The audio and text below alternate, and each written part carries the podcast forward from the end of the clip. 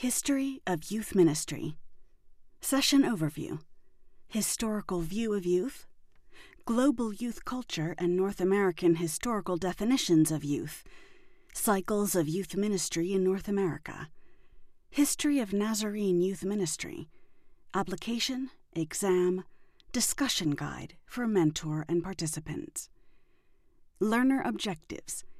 At the end of the session, you should be able to recognize the historical influences of youth and young adults, identify Sunday school as one of the beginning points of youth ministry, recognize several 19th century youth ministries, particularly Christian Endeavor societies, as the forerunner of contemporary youth groups.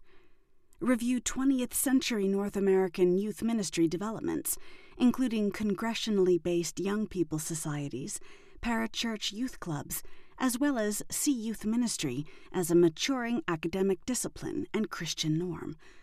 Understand the beginnings of the Nazarene Youth International, NYI, and its commitment to purity, mission, scripture, and youth empowerment. Introduction This session will help youth ministers understand the historical origin of youth ministry, particularly within the Church of the Nazarene in order to effectively draft a Nazarene Youth International NYI ministry plan in accordance with the NYI Charter. Historical View of Youth Most people live roughly in a 100 to 120 year old historical box. In other words, our historical awareness of how life functions remains shaped by roughly three generations of human knowledge and experience. When we are born, we rely on our parents' and grandparents' generations for their understanding of history and how the world should work. As we grow older and grandparents pass away, we replace distant history with our own experiences and later that of our children in understanding how things should work. Unless we take time to cultivate a larger view of history, we remain limited by our assumptions, sometimes repeating mistakes of the past or struggling with the unexamined expectations of others. However, when we turn to a better understanding of our historical roots, we find resources not only for understanding, but for inspiration as youth ministers.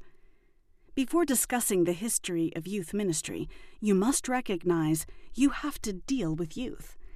The concept of youth remains an elusive topic in history. The age Joseph Kett defines as semi dependence, where young people live in a world neither fully dependent on adults nor fully independent as contributors to society. While biblical studies of children and the family have grown in recent years, specific studies of youth or young adults remain limited, perhaps for good reason, since one of the earliest biblical accounts of youth or young adults may well be Deuteronomy 21:18 to 21, where parents are given permission to punish disobedient sons by stoning them to death. Nevertheless, one does find evidence of youth and even youth culture at different points in history. In pre industrial Europe, poor youth did not qualify to inherit their family's meager farms. Instead, they found themselves forced to wander the countryside or move to town. As wanderers, these young people, mainly boys, often banded together through apprenticeships or other groups in Britain, Germany, and France until they reached some sense of professional competence or economic independence. While elusive, there does seem to be a relationship between young people who are no longer children, but not quite adults, and the culture they live within. Seeing our concept of youth tied to culture and history allows us to understand how the same concept may be understood differently in different global settings. For instance, in some African settings and other global contexts, young people do not advance to adulthood until marriage, regardless of age. Rather than fixing a strict age level to this category, one must pay attention to the specific historical and cultural expectations, asking how the Church can best minister to a group of people who live in the transition between childhood and adulthood. Global Youth Culture and North American Historical Definitions of Youth. For all of the local emphasis on cultural expectation of youth, one finds a global youth culture exported with similar norms and expectations, communicated primarily through media. This youth culture seems to be primarily a Western export, including some of the popular ideas concerning the nature of youth ministry. Recognizing this prevalent, albeit primarily North American view of youth and youth ministry, youth ministers may find it instructive to explore how these concepts surfaced out of their historical circumstances. Believe it or not, the age of adolescence has not always been a part of historical study. Until the end of the 19th century, children went through the teenage years, but these years were largely viewed either the end of childhood or the beginning of adulthood. The time for transition was generally quite short, though recognizable even in Christian circles for less than desirable reasons. For instance, young people were often blamed for spiritual or moral decline by older generations during the foundation of the United States, making them primary targets of many revival campaigns in later periods. The primary discovery of youth as adolescents occurred around the turn of the 20th century. There were many social factors that influenced the development of adolescence as a specific developmental and social age, specifically the rise of the industrial era, when fewer young people were needed to work. The creation of mandatory public school systems that provided a new social setting, and the rise of economic wealth that turned young people into consumers. Chief among these influences was the work of social scientist G. Stanley Hall Hall, who was heavily influenced by the ideas of evolutionist Charles Darwin, applied the scientific biological aspects of Darwin's views to the study of adolescent development. By 1904, Hall's study affirmed the belief heredity interacts with environmental influences to determine the individual's development. He asserted adolescence defined a time of storm and stress in a person's life where conflict abounds. Hall's definition of youth, combined with other social influences, created a historical and cultural view of a distinct age level, or youth subculture, recognized today. The post World War II concept of teenager did not surface until 1941 in a popular science magazine. Throughout the 20th century, young people in the U.S. stayed in school longer delayed life decisions like marriage and vocation, and gained greater consumer influence due to the economic generosity of their parents. The idea of young people struggling to make the longer transition from childhood to adulthood was a part of the social fabric of Western society. While explaining why adolescents don't act like adults, Ron Koteskey states one reason is the self fulfilling prophecy that young people act irresponsible, immature, etc., because that is what adults expect of them. If we take this idea seriously, what should be the expectations of the church for adolescents? Perhaps some clues surface from the history of youth ministry in the same context North America. Cycles of Youth Ministry in North America. If one chooses a logical beginning point for ministry with youth, at least in Western culture, one could begin with Robert Raikes, circa 1780 to 1786, creation of the Sunday school in England. While normally associated with ministry to younger children, there is evidence Raikes' ministry would have included older children that today would be considered early and middle adolescents starting in the 18th century, may seem like an arbitrary point to begin.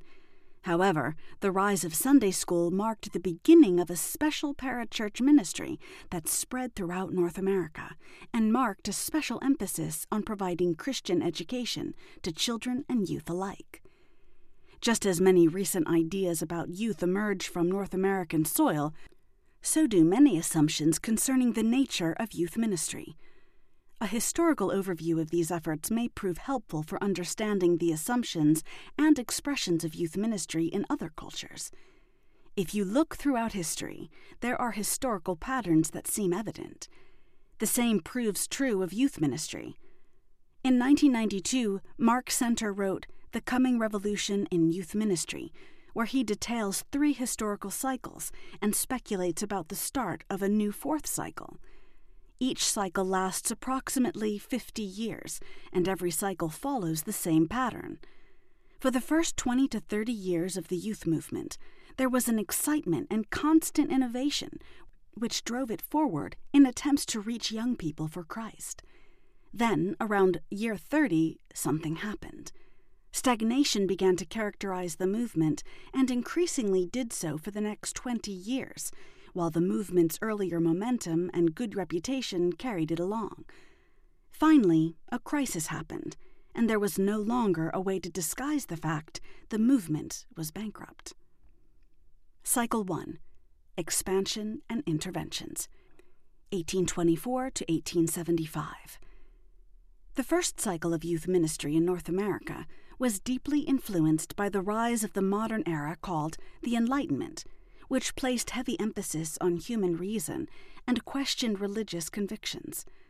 Families in the U.S. experienced fragmentation due to Western expansion and the beginning of the Industrial Revolution, which altered the pattern of people's lives and the way they earned a living. The national struggle over the issue of slavery also challenged and divided youth during this era.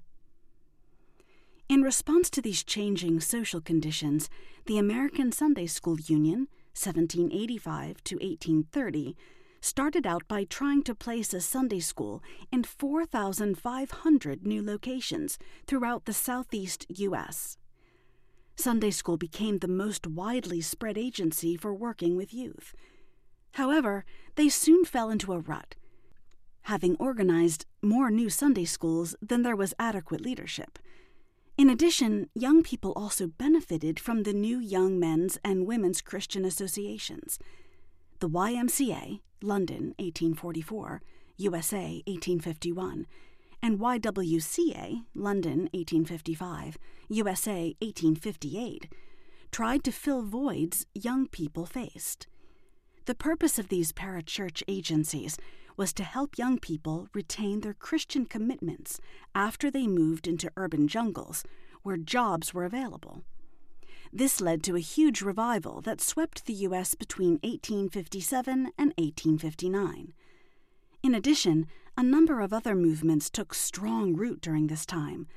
Singing schools, 1717, served as the forerunner of the gospel music tradition. Young People's Missionary Societies, circa 1790s, and temperance unions, which opposed the use of alcohol, circa 1820s two key crises seemed to stop the cycle. The first was the Civil War, 1861 to 1865, where over 600,000 soldiers died, half of them teenagers. The second was the birth and support by taxation of the public high school, 1875. This public movement helped to completely change the nation's definition of youth. The discovery of adolescence, from a legal perspective and an educational point of view, meant youth work would have to change. It should be noted the various agencies and grassroots movements of the first cycle still existed at the end of the 20th century. Singing schools have become church choirs. Temperance unions have been succeeded by Students Against Drunk Driving societies. Young People's Missionary Societies are now agencies like Youth with a Mission and Teen Mission. Sunday schools have become places for students to socialize and learn in the church. Only the YMCA and YWCA seemed to shift their emphasis away from Christian support. Cycle 2 The Period of Accountability, 1881 to 1925. The second cycle surfaced as cities and urban living replaced rural life. By 1920, 73% of people in the U.S. had non agricultural related jobs. With the Industrial Revolution in full swing, the, mechanic- the mechanization of farm equipment and creation of factory assembly lines made it possible to carry out tasks once performed solely by human labor. This had a direct impact on young people, who often tended simple machines until automated. And efficient machines made this type of labor unnecessary. Also, 25 million people immigrated to the U.S. between 1900 and 1920, and limited work options. Education became the norm for youth as high school graduates increased from 6.4% in 1900 to 60% by 1956. Isolated from work, public schools provided an institutional context where youth were given a new social role and set of psychological tasks new movements surfaced to reach young people. Francis E. Clark founded the Society for Christian Endeavor, 1881, built on the idea of accountability. Students signed a pledge to be present at every meeting and at least once a month to give an accounting of their spiritual progress. Though each society was under the authority of a host church and pastor, the international conventions, regional conferences, and area wide rallies brought an interdenominational flavor to the movement. Fearing a loss of denominational identity and loyalty, denominations created their own youth society and began producing appropriate literature. The societies were so popular they were adopted by many churches and denominations, like the Luther League and Epworth League, Methodist, as church related youth groups. Into this setting stepped the first professional youth workers, employed by denominations who traveled from site to site to oversee and give guidance to the local ministry. Soon, these independent Christian movements began to lose their influence over middle class young people. Instead, new youth associations surfaced circa 1910, like Boy and Girl Scouts, Campfire Girls, 4 H clubs, and Boys Clubs of America. While not associated with churches, the groups shared an ethic based on a Judeo Christian heritage. These groups emphasized wholesome activities designed to build character in boys and girls. Since these groups required free time and discretionary monies in order to participate, the youth movements of the second cycle remained solidly middle class. The second cycle ended due to the expansion of the public education. While youth movements remained largely static in design, public high schools made radical changes. By the 1929 1930 school years, nearly 5 million students were enrolled in secondary schools.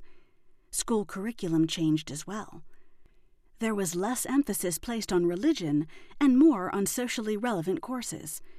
Science, and specifically evolution, increasingly began to take its place in the curriculum the school, rather than the church, had now become the focal point of the community.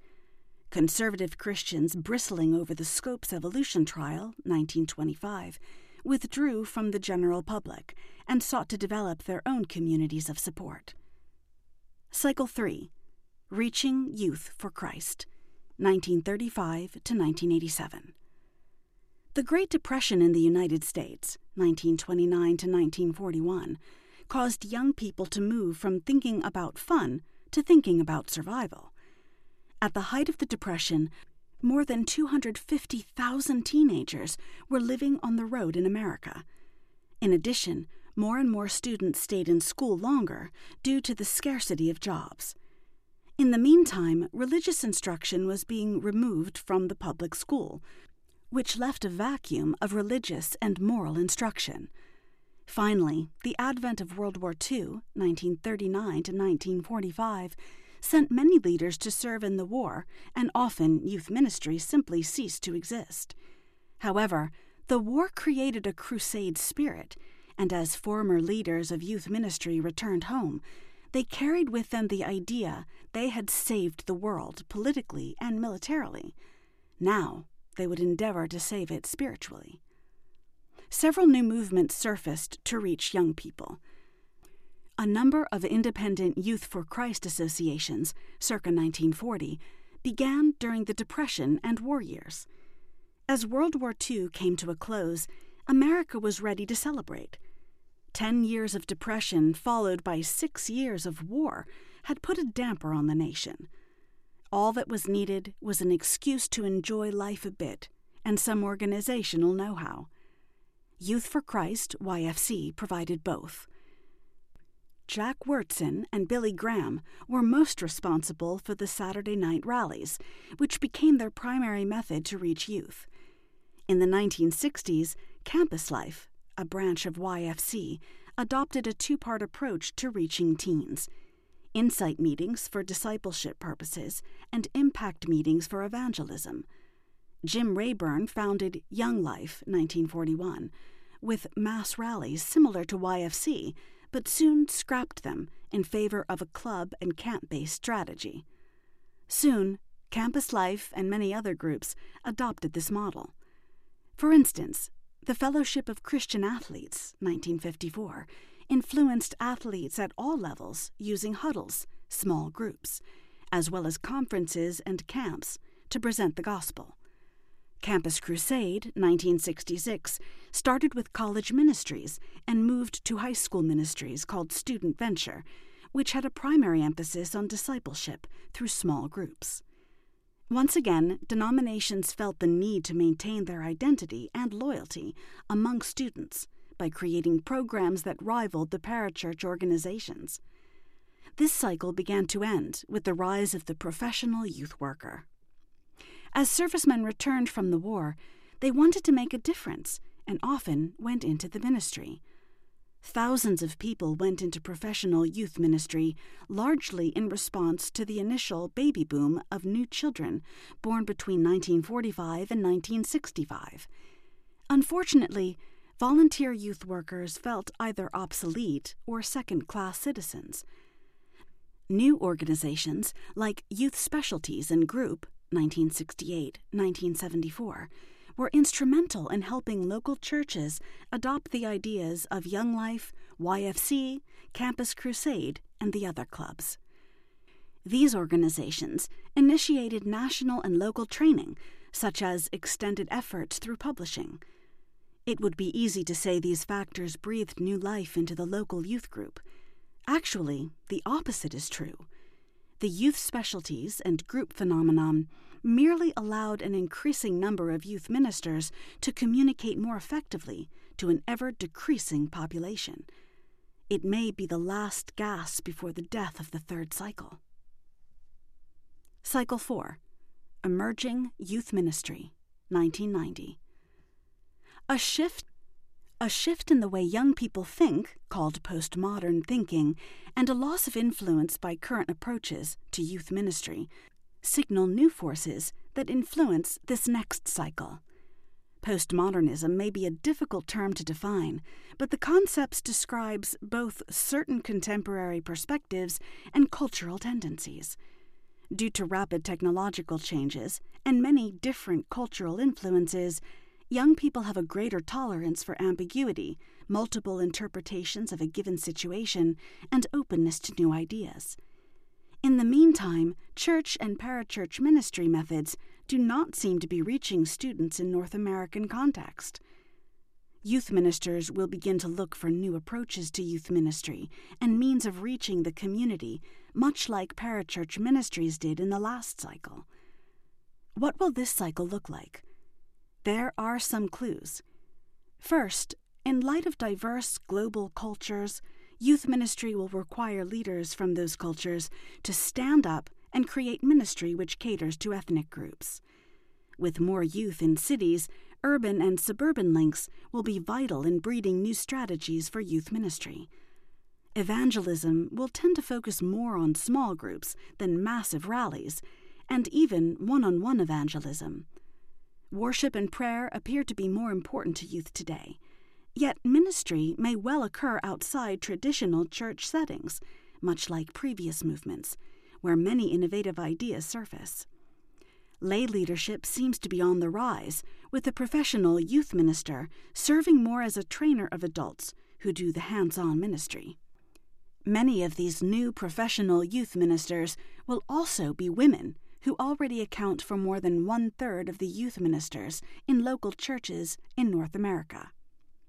While all aspects of the fourth cycle of youth ministry remain unknown, youth leaders around the world recognize changes will occur in the coming years. Our challenge will be to greet these new innovations while relating them to the history we know in the Church of the Nazarene. History of Nazarene Youth Ministry. NYI Global Director Gary Hartke's February 2005 report, The Organizational History of Nazarene Youth International in the USA, provides a helpful overview of the history of youth ministry in the denomination. Drawing from a number of helpful resources, his synopsis provides a helpful understanding of the history and future of the global NYI. Hartke notes youth ministry began in the very first Church of the Nazarene, founded in 1895 by Phineas Bresee in Los Angeles, California. By 1903, there were two youth ministries entitled Company E and the Brotherhood of St. Stephen, offered to the young people in Bresee's church. Company E included young ladies who met on Friday evenings to study the Word, engage in united and intercessory prayer, testimonies, and evangelism. Members of the groups served for a verse that would represent their desire to live what they described as the higher Christian life. The two groups ultimately agreed on a theme verse Let no man despise thy youth, but be thou an example of the believers in word, in conversation, in charity, in spirit, in faith, in purity. 1 Timothy 4:12 KJ. These young people of Company E and the Brotherhood of St. Stephen wore a badge which consisted of a Maltese cross with 1 Timothy 4:12 engraved into it. The young men and women wore this badge as a visual reminder of their commitment to live the higher Christian life. In 1907, the leadership of the Church of the Nazarene began what would be a 15 year journey of a general youth ministry by the creation of a 14 member committee on young people. These early expressions of Nazarene youth ministry begin to explain how young people and the vision of holiness and missional outreach continue throughout the history of the Church of the Nazarene. At times, efforts to reach and disciple youth fell behind a largely adult effort at evangelism and church consolidation, but never for long. At times, youth ministry became the central setting for ministerial leadership training in the Church of the Nazarene and the location for innovation and new expressions of organization for the sake of ministry from the inception of the Nazarene Young People Society, NYPS, in 1923 to the establishment of Nazarene Youth International, NYI, in 1977. By 2001, NYI ratified a charter and ministry plans. The charter provided the foundation for youth ministry globally. The ministry plans provided a standard local, district, and regional ministry plan. Instructions were included to enable each level to modify the plans, resulting in more effective ministry. In addition to clear lines of accountability to the local congregation, NYI was empowered with a degree of flexibility to make ministry more effective and charged with three particular ministry responsibilities evangelism, discipleship, and lay leadership. The result of the newly ratified charter and ministry plan marked significant changes at the global and local level. Application 1. Identify the historical movements that still influence your current youth ministry. What changes do you see occurring that might signal a start of a fourth cycle? 2. Develop a sound plan for youth ministry that includes both a biblical and theological foundation, as well as a historical appreciation of the expectations of any youth ministry. 3. Review your local youth ministry setting in light of the history of NYI, charter, and ministry plan. How would you assess the ministry, and what improvements might you suggest? Discussion Guide for Mentor and Participants. Be prepared to discuss the following with your mentor. 1. What is your definition of youth or young adult? Is there another word in your community or culture that is preferred? What ages do you typically assign to this category? Why? 2. How do adults in your church define youth? Why? How do people in your congregation know who belongs in the youth group? 3. Do you agree with Kett's definition of semi independence for youth? How do you react to the statement, while explaining why adolescents don't act like adults, Ron Koteskey states one reason is the self fulfilling prophecy, namely, that young people act irresponsible, immature, etc., because that is what adults expect of them. 4. How would you define the historical forces that now influence youth ministry? Where do you see signs of new forms of youth ministry that will shape the future?